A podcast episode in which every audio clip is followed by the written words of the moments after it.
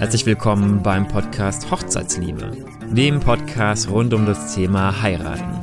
Mein Name ist Timo Raab, ich bin Hochzeitsfotograf aus Aschaffenburg und ich wünsche dir viel Spaß bei diesem Podcast.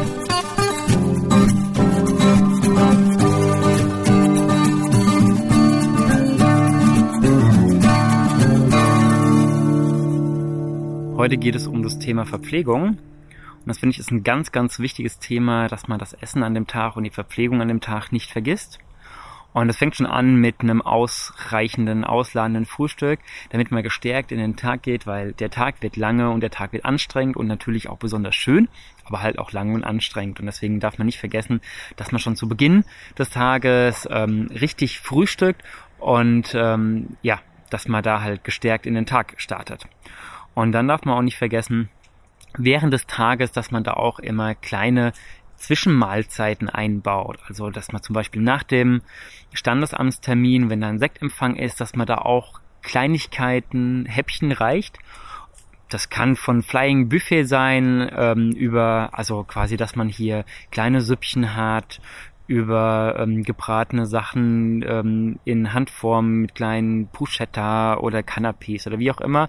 Oder auch einfach nur Salzstange ähm, oder ähnliches. Also man kann da der Kreativität freien Lauf lassen und größer oder kleiner das gestalten. Aber ich finde halt ganz wichtig, dass wenn man gerade beim Sektempfang, wo es halt auch viel Alkohol gibt, wo es häufig Sekt gibt, dass man da auf jeden Fall auch was zum Reinbeißen organisiert, weil man sonst sehr schnell angetrunken ist. Jetzt ist es so, dass viele Paare an dem Tag selber ja auch das Brautpaar-Shooting machen und auch da kann man oder sollte man auf jeden Fall was zu trinken mitnehmen. Und zwar Wasser. Am besten Wasser wirklich, dass man zwischendrin auch wirklich Wasser trinkt, weil, wie gesagt, wenn man den ganzen Tag nämlich ähm, von Sektempfang zu Sektempfang torkelt am Ende. Es ist halt nicht so gut, wenn man da so viel Alkohol trinkt, weil man dann schnell betrunken wird.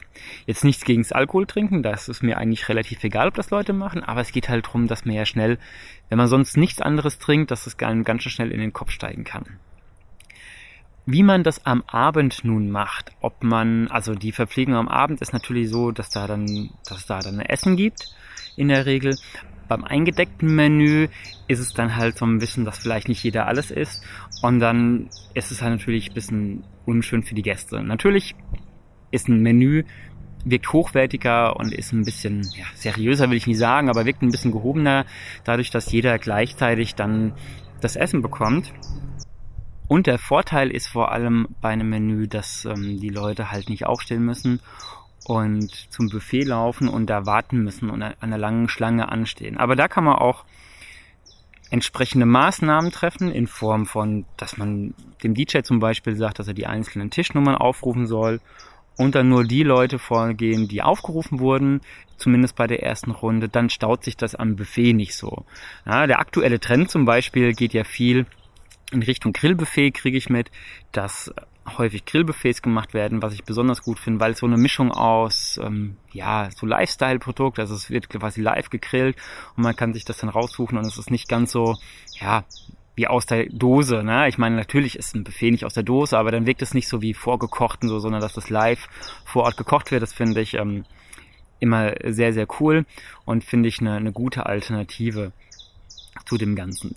Was man bei dem Abendessen auf jeden Fall nicht vergessen darf, sind die Dienstleister, die an dem Tag dabei sind und die auch noch bei der Feier sind. Also sprich, das sind unter anderem der DJ, die Band, der Fotograf, Wedding Planner oder ähnlicher ähm, Dienstleister. Die muss man natürlich auch verköstigen und an die sollte man denken. Und da gibt's im Grunde ähm, eine einfache Sache. Also ich würde denen immer einen extra Tisch zuweisen ähm, und dann können die Dienstleister dann an einem separaten Tisch, vielleicht sogar in einem separaten Raum essen. Außer Leute, also Dienstleister, die an der Feier beteiligt sind, wie zum Beispiel der Wedding Planner. Der Wedding Planner, der sollte ja auch immer alles im Blick haben. Der sollte auf jeden Fall im Raum selber sein, an einem Gasttisch oder an einem extra Tisch, aber auf jeden Fall mit Blick über die Gäste und über die Feier und genauso auch der Fotograf. Ich kann aus eigener Erfahrung sagen, dass ich in der Regel eigentlich immer mit an einem, einem Gasttisch sitze bei den Gästen und die Szenerie mitbekomme und dadurch dann auch eingreifen kann Und wenn eine überraschende Rede passiert, ich davon natürlich auch Fotos mache. Und wenn ich jetzt an einem extra Tisch sitzen würde außerhalb des Raumes, was ich durchaus auch schon habe, dann bekomme ich das halt nicht mit. Und das sind ja verlorene Momente und äh, das finde ich immer sehr, sehr schade. Also da auf jeden Fall dran denken, dass man auch die Dienstleister mit ins Boot holt, beziehungsweise mit in den Saal holt und denen einen, einen Tisch zuweist oder halt auf jeden Fall einen Platz. Nach dem Hauptessen gibt's ja dann häufig dann die Torte. Und bei der Torte ähm, ist auch so, da gibt's ja im Grunde alles Mögliche. Das, fängt an bei einem ganz klassischen ähm, Erdbeerherz über eine fünf, sechs, achtstöckige Torte mit ähm, kleinem ähm, Springbrunnen drin äh, bis hin was ganz modernes sind so Naked Cakes, was ich persönlich auch ganz, ganz toll finde. Da muss man natürlich auch gucken, was der persönliche Geschmack ist, was man jetzt gut findet. Und ähm, ich finde mir immer schön, wenn zu der Torte noch zusätzlich eine kleine Alternative gibt. Also zum Beispiel Obst oder manchmal gibt's auch noch eine herzhafte kleine Platte, dass man sich da ein bisschen Käse nehmen kann oder ähnliches, weil nicht jeder mag ja zur späten Stunde dann vielleicht noch sowas Süßes essen. Ja, das finde ich zum Beispiel ganz gut. Ich persönlich bin auch zum Beispiel überhaupt kein Fondant-Fan.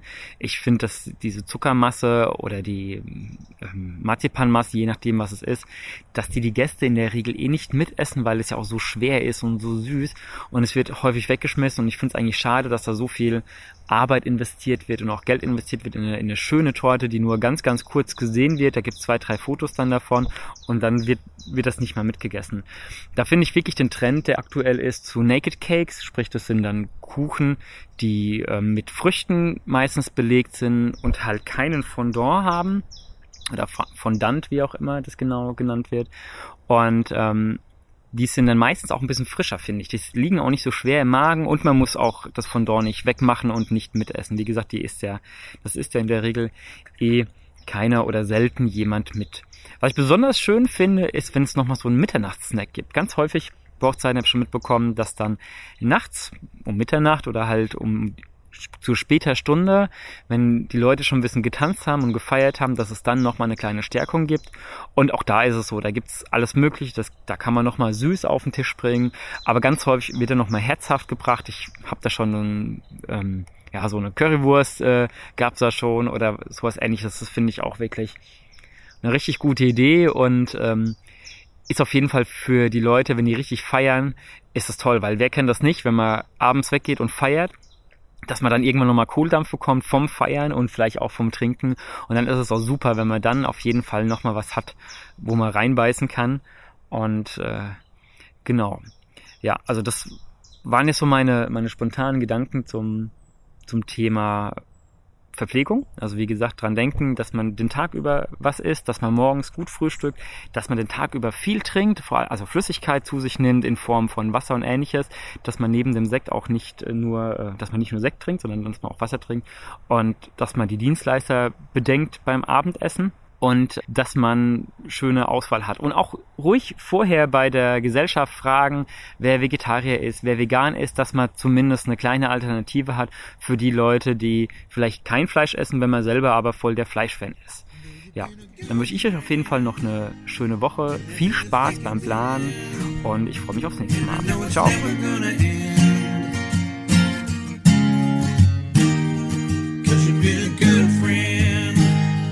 Dir hat diese Folge gefallen? Dann gib mir doch eine positive Bewertung und sag es auch deinen Freunden.